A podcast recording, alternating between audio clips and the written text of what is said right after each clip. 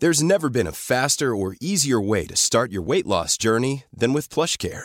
PlushCare accepts most insurance plans and gives you online access to board-certified physicians who can prescribe F D A-approved weight loss medications like Wegovy and Zepbound for those who qualify. Take charge of your health and speak with a board-certified physician about a weight loss plan that's right for you. Get started today at PlushCare.com slash weight loss. That's PlushCare.com slash weight loss. PlushCare.com slash weight loss. There's never been a faster or easier way to start your weight loss journey than with PlushCare. PlushCare accepts most insurance plans and gives you online access to board-certified physicians who can prescribe F D A-approved weight loss medications like Wegovy and Zepbound for those who qualify. Take charge of your health and speak with a board-certified physician about a weight loss plan that's right for you. Get started today at PlushCare.com slash weight loss. That's PlushCare.com slash weight loss. PlushCare.com slash weight loss. Hey, it's Ryan Reynolds, and I'm here with Keith, co-star of my upcoming film, If, only in theaters May seventeenth. Do you want to tell people the big news? All right, I'll do it. Sign up now and you'll get unlimited for fifteen dollars a month and six months of Paramount Plus Essential Plan on us. Mint Mobile dot com slash switch. Upfront payment of forty-five dollars equivalent to fifteen dollars per month. Unlimited over forty gigabytes per month. Face lower speeds. Videos at four eighty p. Active Mint customers by five thirty-one twenty-four get six months of Paramount Plus Essential Plan. Auto renews after six months. Offer ends May thirty-first, twenty twenty-four. Separate Paramount Plus registration required. Terms and conditions apply if rated P G. But our first guest this afternoon is the consultant medical oncologist at Fakeeh University Hospital. He has been in the region now for thirteen years and he's going to be joining us here on T S B uh, to discuss a lot of things about your health, uh, about cancer, and obviously how it relates to all of us here in the U A E. So Doctor Abdul Rahman Al Kinge, thank you very much for joining us on T S B. Thank you for having me here. Very glad to be upon you right now. Thank you. Well, I mean, uh, you know, the first thing that comes to every anyone's mind when you read big medical terms is, how do we simplify this? So first up, consultant oncologist. What is an oncologist and what does a specialist like you do? Okay, forget about the word consultant, just a degree or they give it to you. Right. But about oncology is mainly someone who takes care about the people who have cancer, mm-hmm. or at least prevent them also from having cancer. So we go from the prevention of uh, the uh, and awareness campaigns to prevent people in the public to awareness about the pe- problem, and then if God forbids there's something, we help them with the diagnosis and also guide them with the proper treatment they would need to. So mainly we drive the pathway from prevention to treatment. Right. So, so you said prevention. Right. Yes. I mean, most of the times we get to know about cancer only once someone has been diagnosed with it, and then yes. the treatment begins. But what are the steps of prevention? As I say, prevention is better than cure. Yes, always we say that prevention is always better than cure. Now, we as physicians, we always, whenever we have these regular visits, and that's why we advise uh, the public, the people, whenever they have any complaints to visit their physicians, their primary care physician, whomever they be comfortable with, is that we give advice about their healthy lifestyle. We look into their mm-hmm. co- risks to see their comorbidities and see what we can advise them on a daily basis, such as smoking. Okay. Not every smoker likes to hear that. We advise him, please stop smoking, right. but we have the evidence to tell him that, listen, smoking can cause you problems in the future, so please look into that and consider that. We have one, two, three. Uh, sedentary life. Mm-hmm. We can always advise people to go do physical activity. And we know that physical activity on daily basis or every three times per week is actually not only helps you physically, but also mentally. There's so much data that actually physical activity can improve your uh, memory, your your functional memory, your, your studies on daily basis, as well on your health to decrease the risk of cardiovascular diseases and most importantly also cancer. When you mentioned smoking before, I've always wanted to know. We, we, we look at smoking and and, and what a co- and it causes so many forms of cancer. But I'm seeing a growing trend to more and more people vaping around, mm. uh, especially in this country. Is it that much safer th- th- than smoking, or is this something that should be outlawed completely? There's no difference; they're all bad. I cannot say that I'm an expert about vaping, but what we have read in the medical literature so far is not much safer actually, and we have seen that vaping can cause uh, chemical pneumonitis. That means inflammation, serious inflammation of the lungs in adults and mainly uh, adolescents. So it's not usually affecting people who are smoking for a long period of time or vaping for a long period, period of time, but affects adolescents and adults and can cause serious lung damage and even death from that. Mm-hmm. So I'm not the expert, but so far it is vaping is dangerous, and you can see that in many states in the States, they have stopped vaping. They have made it illegal to vape. You you, you mentioned about this thing that it causes uh, you know issues uh, and inflammation in lungs. Uh, is it because of the propylene glycol or glycerine that's the core base of uh, the vape or uh, the, the vape liquid, or is it something else altogether? I do not have the right background to say that, but mm-hmm. most likely because of vaping, they try to shift from regular smoke, from tobacco right. to more chemicals. I think the chemicals being used in the vaping are the probable cause, but I cannot say more than that. Well, I'm glad to hear that a few states have banned it, because I find it annoying when people do it socially, especially inside. So, but uh, the quantity it, of smoke you see well, is yeah. so much, like a fog. True. You see it there and you think, how can this be good for me? I was speaking to Dr Abdul Rahman Al Kinge from the Fakeeh University Hospital. Um, your work as a consultant uh, medical oncologist, uh, what have you seen or what have you read about living in the U A E? Are there are there more common forms of cancer in the U A E in this part of the world compared to other regions? Well, we have the incidence of cancer uh, in the U A E not much. It's about like we are about ten million people. It's about five thousand new cases every year. But the most common type, if you include both genders, is unfortunately breast cancer. Still, it's twenty percent of all cancers diagnosed in the U A E is breast cancer. The next thing is colon cancer, is about ten percent of the cases, and then thyroid. But if you divide it between the genders, in, in males, mostly it is colon cancer, about fifteen percent. Later is the prostate cancer, and then you have the lung cancer. In females, again, unfortunately, it's the breast cancer number one. It's about forty percent of all Be- breast cancer in females is breast uh, is breast cancer. Later on in is uh, colon cancer, about ten percent, and then is thyroid. So we have uh, numbers, that, and these numbers are almost similar to the Western world. It's not something mm-hmm. different or strange. So when when you mention these numbers, you know, I've I've noticed this, and there's a very massive public campaign that goes out, uh, you know, where where the awareness towards breast cancer prevention uh, comes through, where you know people are making uh, women aware about how to go ahead and get regular tests done, mammographies done. But is there any communication that comes out for colon cancer? Because I haven't seen, you know, too much communication coming out uh, in the media as such. Let me just say something. Thank you for mentioning this, because actually, uh, even though there's so tremendous work has been done in the U A E and so much funds has been done here, still we see there's a lack of awareness. We see that people are not coming forward, and we ask always people to be proactive about their health. Please come and ask. There's no problem in right. asking. Mm. Now, and again, the problem with the awareness campaigns was happening here, not only in the U A E, but also elsewhere. They focus on one day awareness or one month of awareness. Right. Actually, it should be a year long of awareness campaigns, not only a short duration. People tend to forget.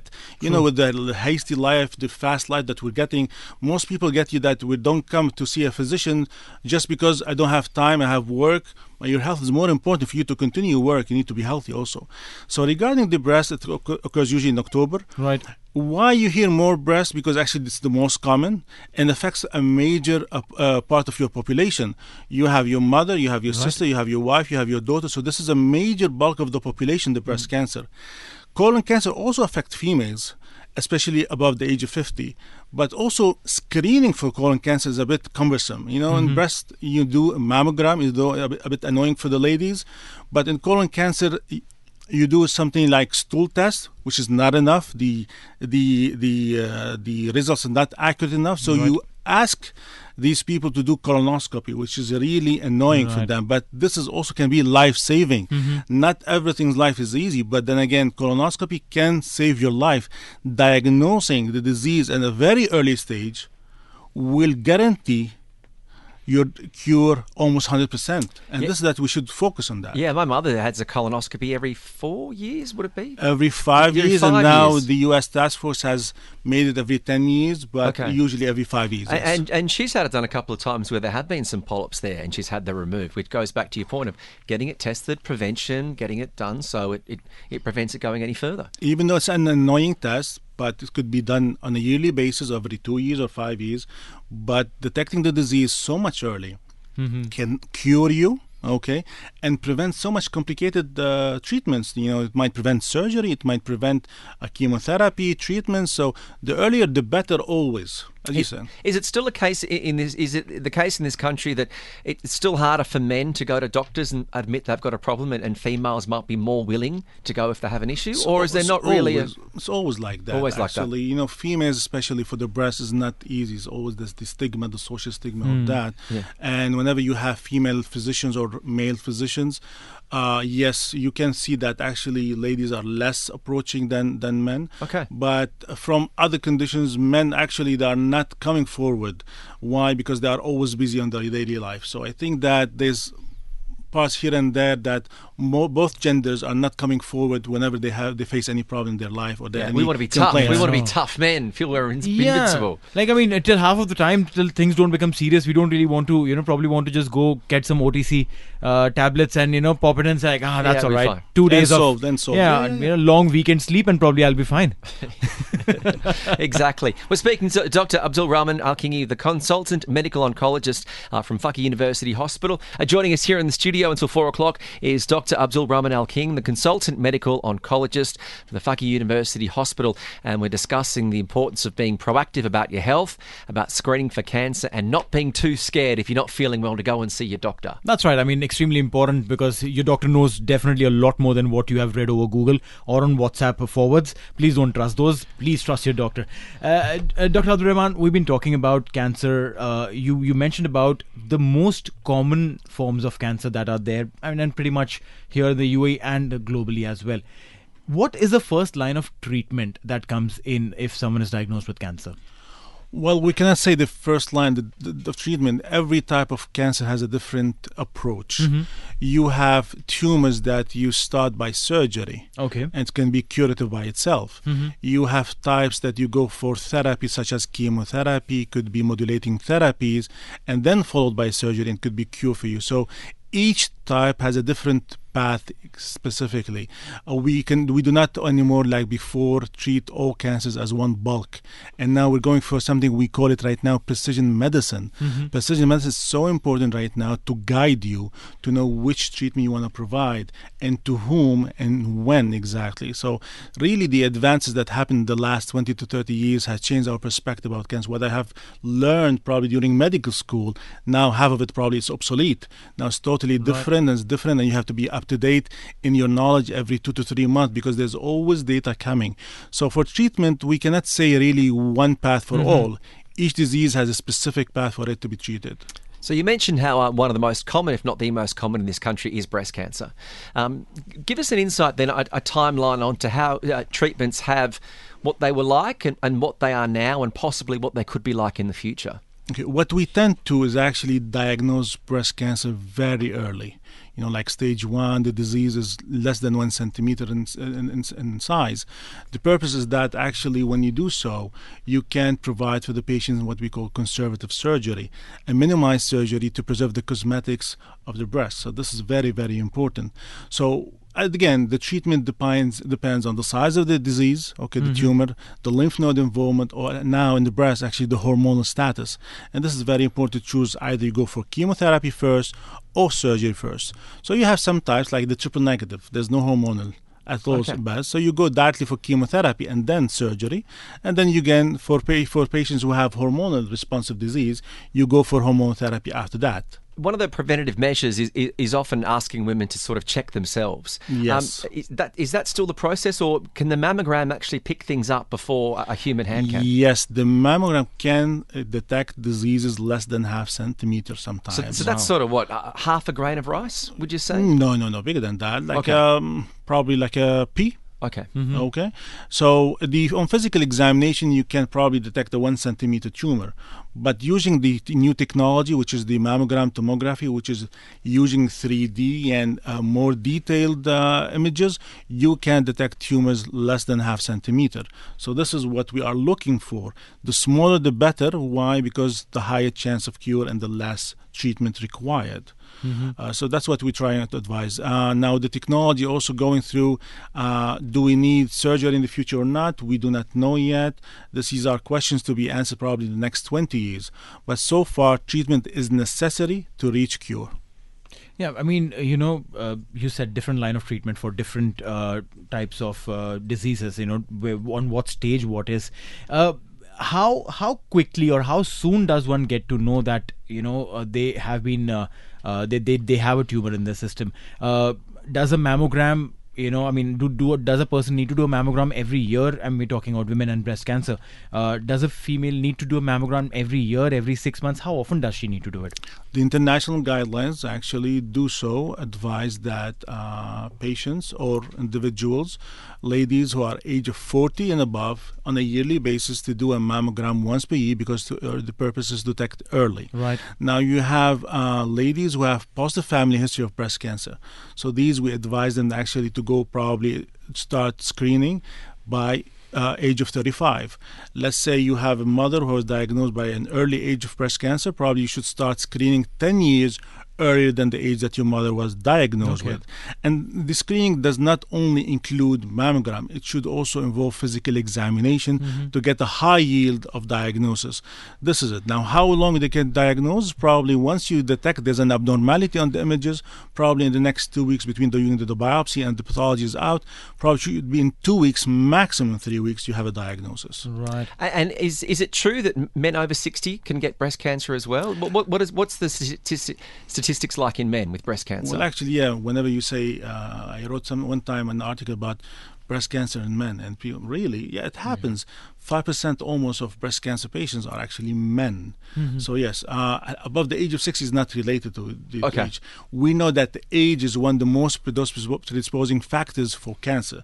So the older you get, the more high risk you're going to get the cancer. It's not related, but usually uh, men above the age of fifty, yes, they are more likely to get breast cancer, but only five percent of all breast cancer cases.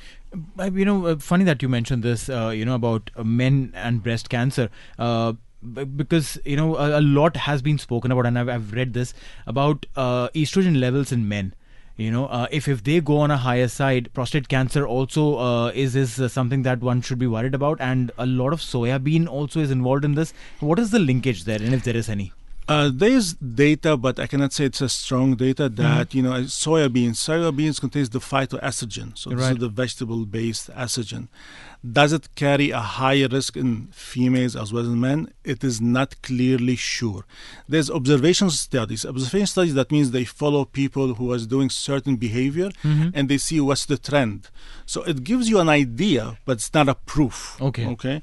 So eating soya does not mean you're going to have uh, more likely to have cancer in females or in males. Mm-hmm. Now, but what the advice of uh, breast cancer survivor in her lifestyle, do not indulge in soya, because probably your tumor was hormone responsive. So we do not want to add more risk, but still this is not a proof. Mm-hmm. It may or it may not, but we advise them that don't go for soybeans too much. Right. Always moderate amounts is enough. Well, that's good, because I didn't like them anyway. So are, are, there, are there any foods we know that are better at fighting cancers than others, or is it still just advised uh, from the journals a, a, a well-balanced diet?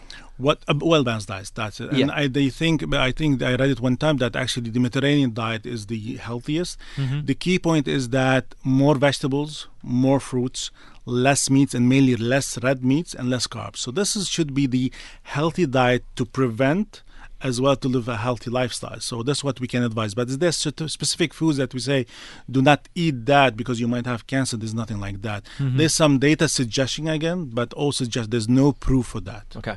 Right. Uh, again, uh, you, you mentioned, you know, that uh, the Mediterranean diet is generally the better one. So fruits, vegetables, healthy lifestyle.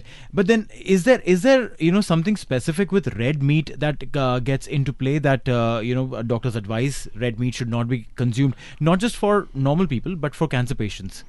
Well, red meat usually contains more fats. It mm-hmm. contains um, more proteins and involving uric acid, right. and can change the gut's uh, bacteria and media. Okay. And this is what's currently right now being talked about, that uh, we know that there's a relation between your gut and your brain. Now there's a relation between your gut and your cancer also.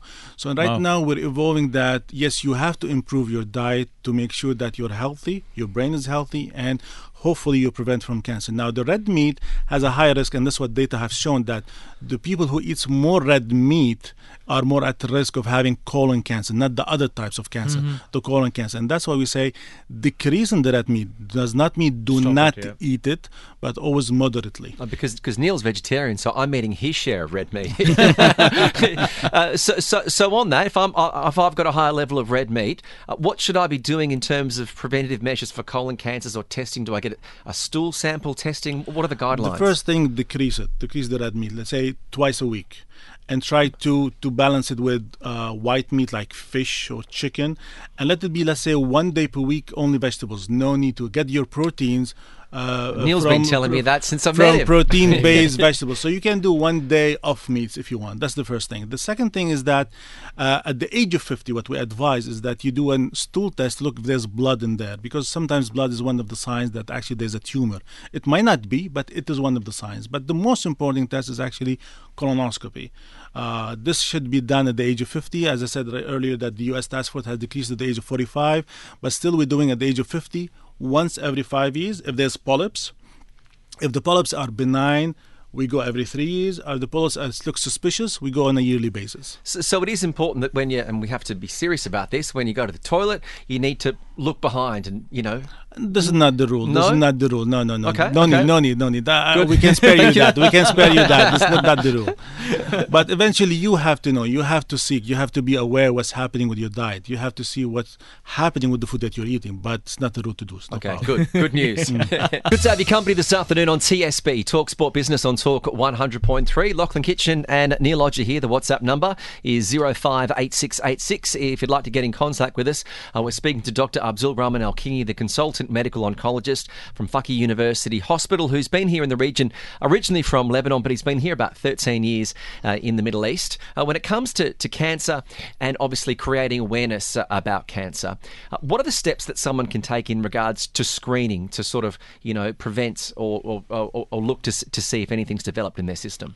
Well, we advise, you know, uh, at uh, different categories of life, at age, that people should screen for five specific diseases. Mm-hmm. These are what we have evidence for that. So let's say for ladies, we have the cervical cancer. So any lady who's married or sexually active should do screening for a pap smear for cervical cancer every two to three years. Okay. For breast cancer, starting at the age of forty, on a yearly basis, a mammogram and a physical examination. That's for ladies. Now, for males, okay, for for men, so you have the prostate cancer. So it's physical exam as well as P S A testing from the age of fifty. Uh, colon cancer can be also from the age of fifty, colonoscopy once every uh, five years. And what we're trying right now to introduce is actually the screening for lung cancer. It's not very common. It's not very popular. But it is very specific for uh, people who are uh, heavy smokers. Mm-hmm. And we advise them at whatever age they are, as long as they are heavy smokers, to do a low-dose C T scans three times per year. And this data showed that actually it also saves their lives. So this is the most common uh, diseases that we can look into. Now, you ask me, what about the other cancer? There's so many types of cancer. Do we do screening tests? Unfortunately, we do not have evidence-based medicine to suggest to screen for the others. That's why we dis- we always advise our patients or our in- families and friends and our public, be proactive about your health and go and ask. Whenever you feel a lump, you right. feel something weird, something different, they're changing in your bowel habits, they're changing in your lifestyle, they're changing in your daily life, something is causing you more fatigue, you're having uh, abnormal weight loss with no planned uh, mm-hmm. change in diet, you're not able to do the same things that you used yesterday, go and ask and see what could be the problem. They might be something related to cancer, right. but could be something not related to cancer. Why not go and check earlier, like diabetes and hypertension and cardiovascular diseases? These should be diagnosed in an early stage because actually you can control the disease much earlier. And we always advise people who have positive family history. If people know that their family members have specific, specific diseases, go to your primary care physician and ask about it. Check if these conditions can be hereditary, and if it is so, try to check for it.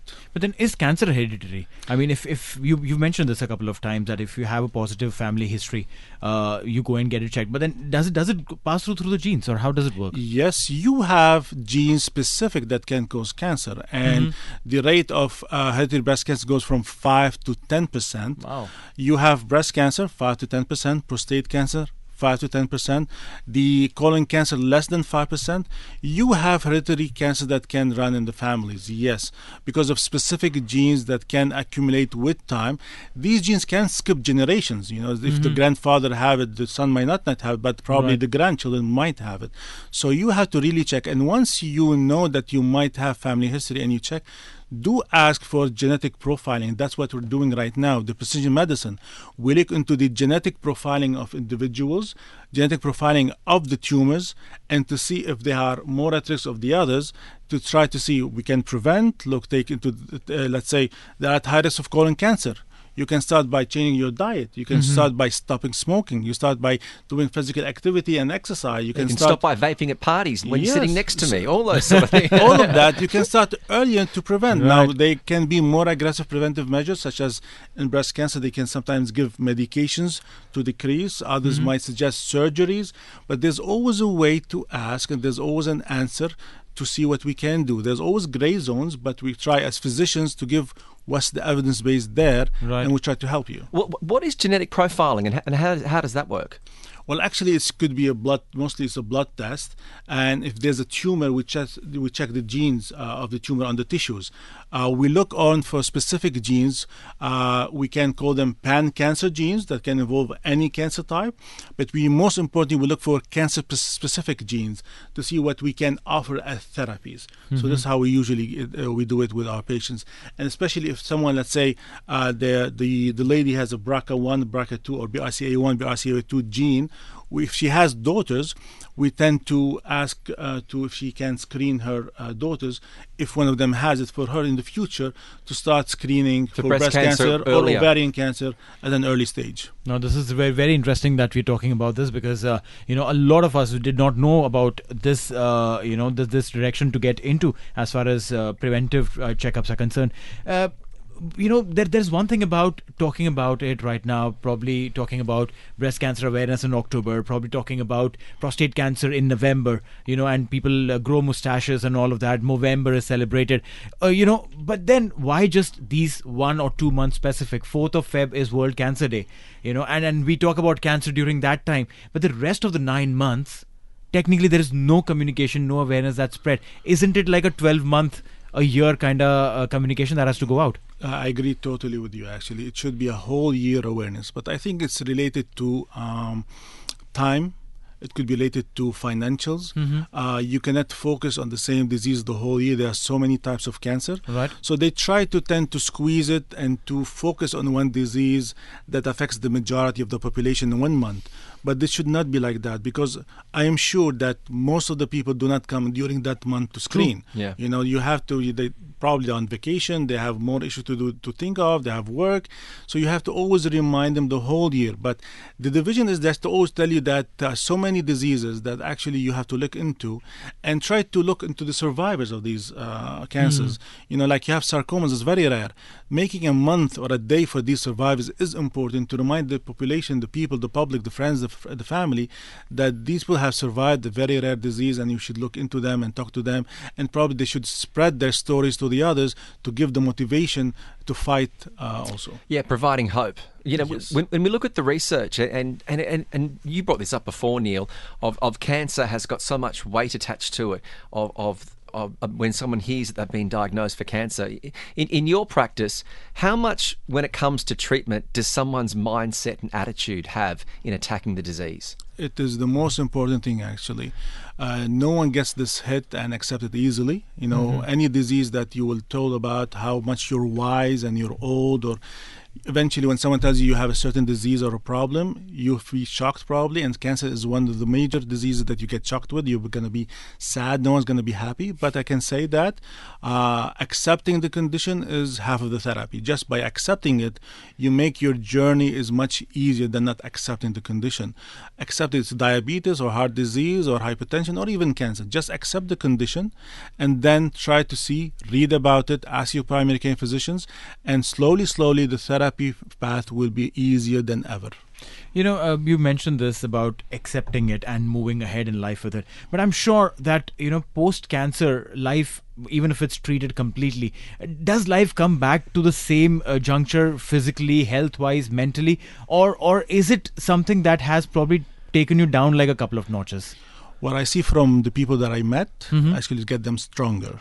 Okay. Okay. No doubt it was uh, a downfall during uh, your life, your life, but then again, when you get up mm-hmm. and you see that you have uh, suffered probably a lot, probably little, you went through a lot, you went so so so many physicians, hospitals, uh, but as long that your family has been with you, your friends have been supporting, and you are accepting, uh, at the end you get stronger. You don't get weaker.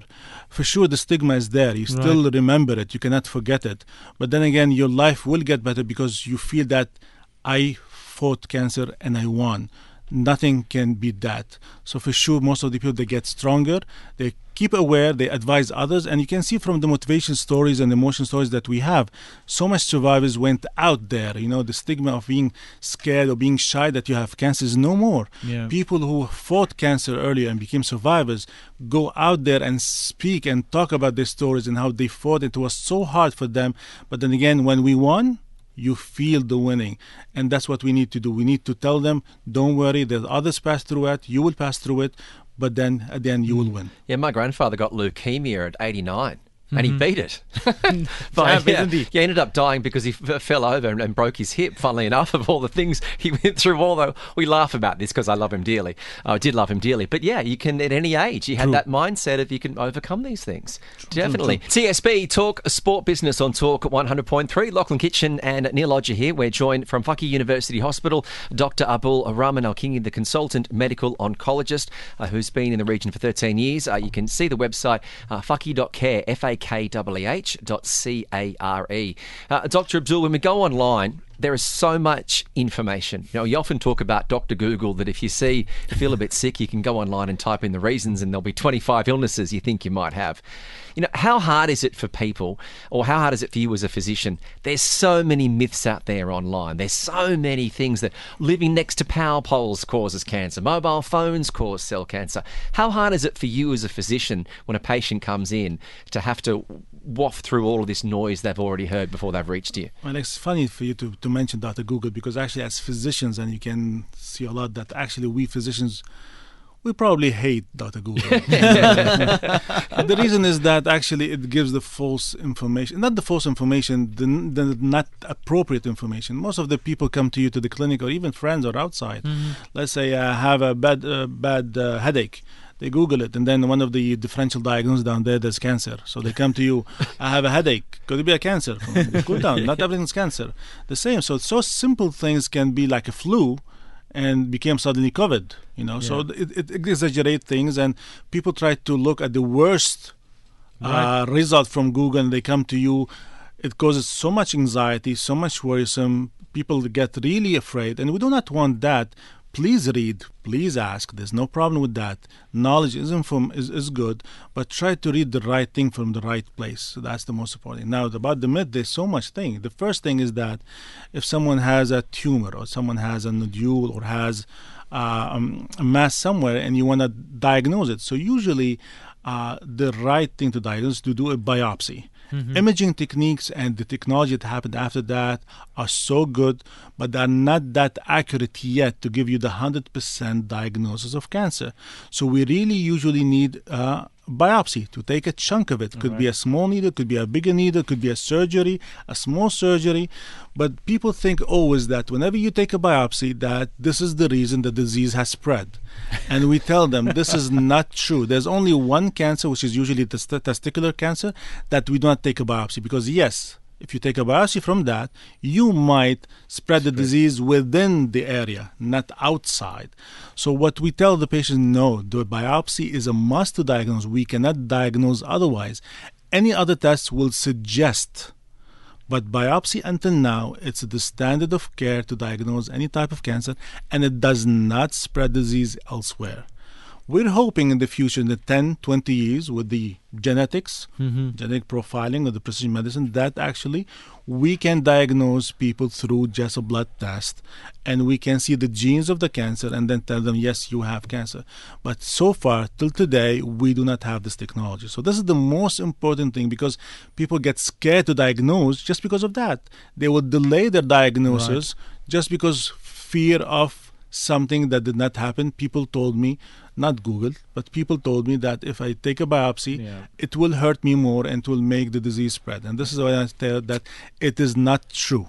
It does not spread your disease. It's actually diagnose you early to take your treatment early. Don't take your medical advice at dinner parties. That's no, the message. Not at all. and, and I guess that is one, one of the myths of, of what uh, you've been reiterating is that cancer isn't a death sentence. It doesn't have to be. No, no, no, not at all. And that's why we're approaching to the public, to the people, please come forward early. The earlier the diagnosis, the higher chances of cure. Yes, unfortunately, there's cases who comes delayed. Mm-hmm. Yes, like any other disease. The most cause of mortality worldwide is not cancer yet. It is actually cardiovascular Cardi- disease. Really? Is that right? Yeah. Yes. Yeah. So, so far it's not cancer, but then, and then again, we add, please come as early as possible for us to come and help you. The earlier, the chances of cure are much higher. We have specific diseases are a bit bad in prognosis, but still we can manage, hopefully. So mm-hmm. for sure, it's not a death sentence.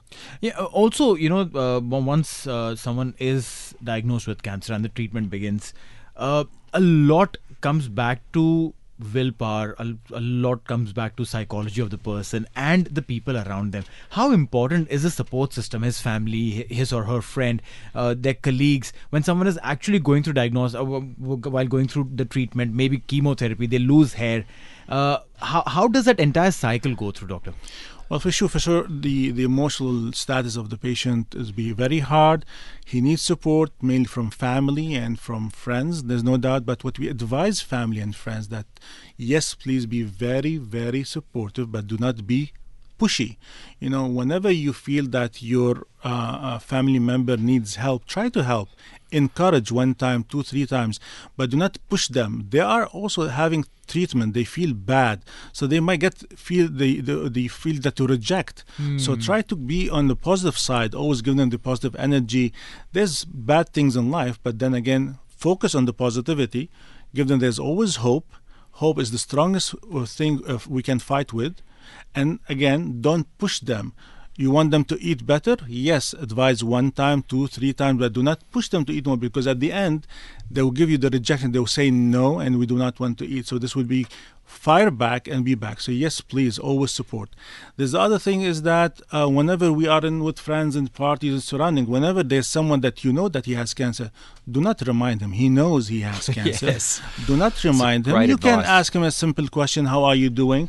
And stop there. No need to go into details, what you did, what happened, and no need to tell everyone. Sometimes they do not uh, like to share. Yeah. Sometimes not the time or the location to share. So try to be supportive in that. Yes, you care for your friends, but do not, does not mean you have to be pushy and telling that uh, you care more than the others. And for sure, always the, the belief. You have to have the belief to be that you can get cured. You have to have the belief that you can get treated. Okay, it's very important to be in a positive mind. We all know that positivity wins at the end. It's it's a great it's a great point because quite quite often people who might be suffering, you know, and they might have been through a, a position or, or a series of uh, chemo or radiation therapy, and you want to socialise to take your mind off things, to celebrate life again. You true, don't want true, to have true. to be stuck in the corner having to retell your saga to someone. Yeah, definitely, it's great advice. You don't need to remind them all. They yeah. know, they know. Probably yeah. they are out just to forget for a while. Try to help them forget. Tell them that everything is okay, everything's fine. Let's go have fun and enjoy. Don't need to remind them every now and then in every situation. And if there's something specific, don't de- say that they cannot do it because they have cancer or they're on treatment. No. Tell them, yes, you can do it. Push it. Mm. Try. Try harder and you can do it. Right. So, so definitely some great advice. So I guess in wrapping up some of those, the main point is, you know, we want to work on awareness and we want to work out, guys and girls, get to the doctor. Don't be too scared of seeking advice and doing those uh, initial screenings and initial tests. That's the best thing we can get out of today, isn't it? Get yes, to your yes. doctor. If I may add something, one more, if possible. Please, please. Yes. The idea of the treatment. So many people read on Google and they find that things they can get treated that natural. We believe that there's natural remedies. We believe so. Everything came from nature. Aspirin, the most common medication used in the world, came from a tree. So we know that actually medicine and remedies come from nature, but not everything from nature is good. Arsenic is from nature. It's bad, you know. So we have to understand these things that are bad. Not everything we look in Google means there's a treatment. We have to follow the evidence.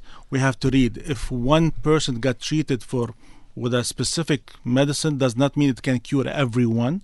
We have to always look into the evidence and ask your physician and ask you to do not take any supplementation or mushrooms or herbs that you do not know about, because actually this might harm you further. Just ask, read more, find the evidence, and we'll support you. So so just because it's natural and it comes from the earth, it doesn't mean it's safe for your situation. Cyanide is from nature. No. It doesn't, doesn't mean it's good. So yeah. we have to know what product we take from nature which is good for our health. Not everything is good. Yeah, fantastic. It's been great advice. It's been a, a great learning experience as well. I know for me, maybe not for the uh, the pharmacist, Doctor Neil over here. He knows it as well. But uh, Doctor Abdul Rahman Al Kinge, the consultant medical oncologist at the Fakeeh University Hospital, thank you very much for coming in and sharing your expertise with us this afternoon. Thank you for having me here. Thank w- you so wonderful. much. Hold up. What was that? Boring. No flavor. That was as bad as those leftovers you ate all week. Keke Palmer here. And it's time to say hello to something fresh and guilt-free. HelloFresh. Jazz up dinner with pecan-crusted chicken or garlic butter shrimp scampi. Now that's music to my mouth. HelloFresh. Let's get this dinner party started. Discover all the delicious possibilities at HelloFresh dot com. Even when we're on a budget, we still deserve nice things. Quince is a place to scoop up stunning high-end goods for fifty to eighty percent less than similar brands. They have buttery soft cashmere sweaters starting at fifty dollars, luxurious Italian leather bags, and so much more. Plus, Quince only works with factories that use safe, ethical, and responsible manufacturing. Get the high-end goods you'll love without the high price tag with Quince. Go to quince dot com slash style for free shipping and three sixty-five day returns.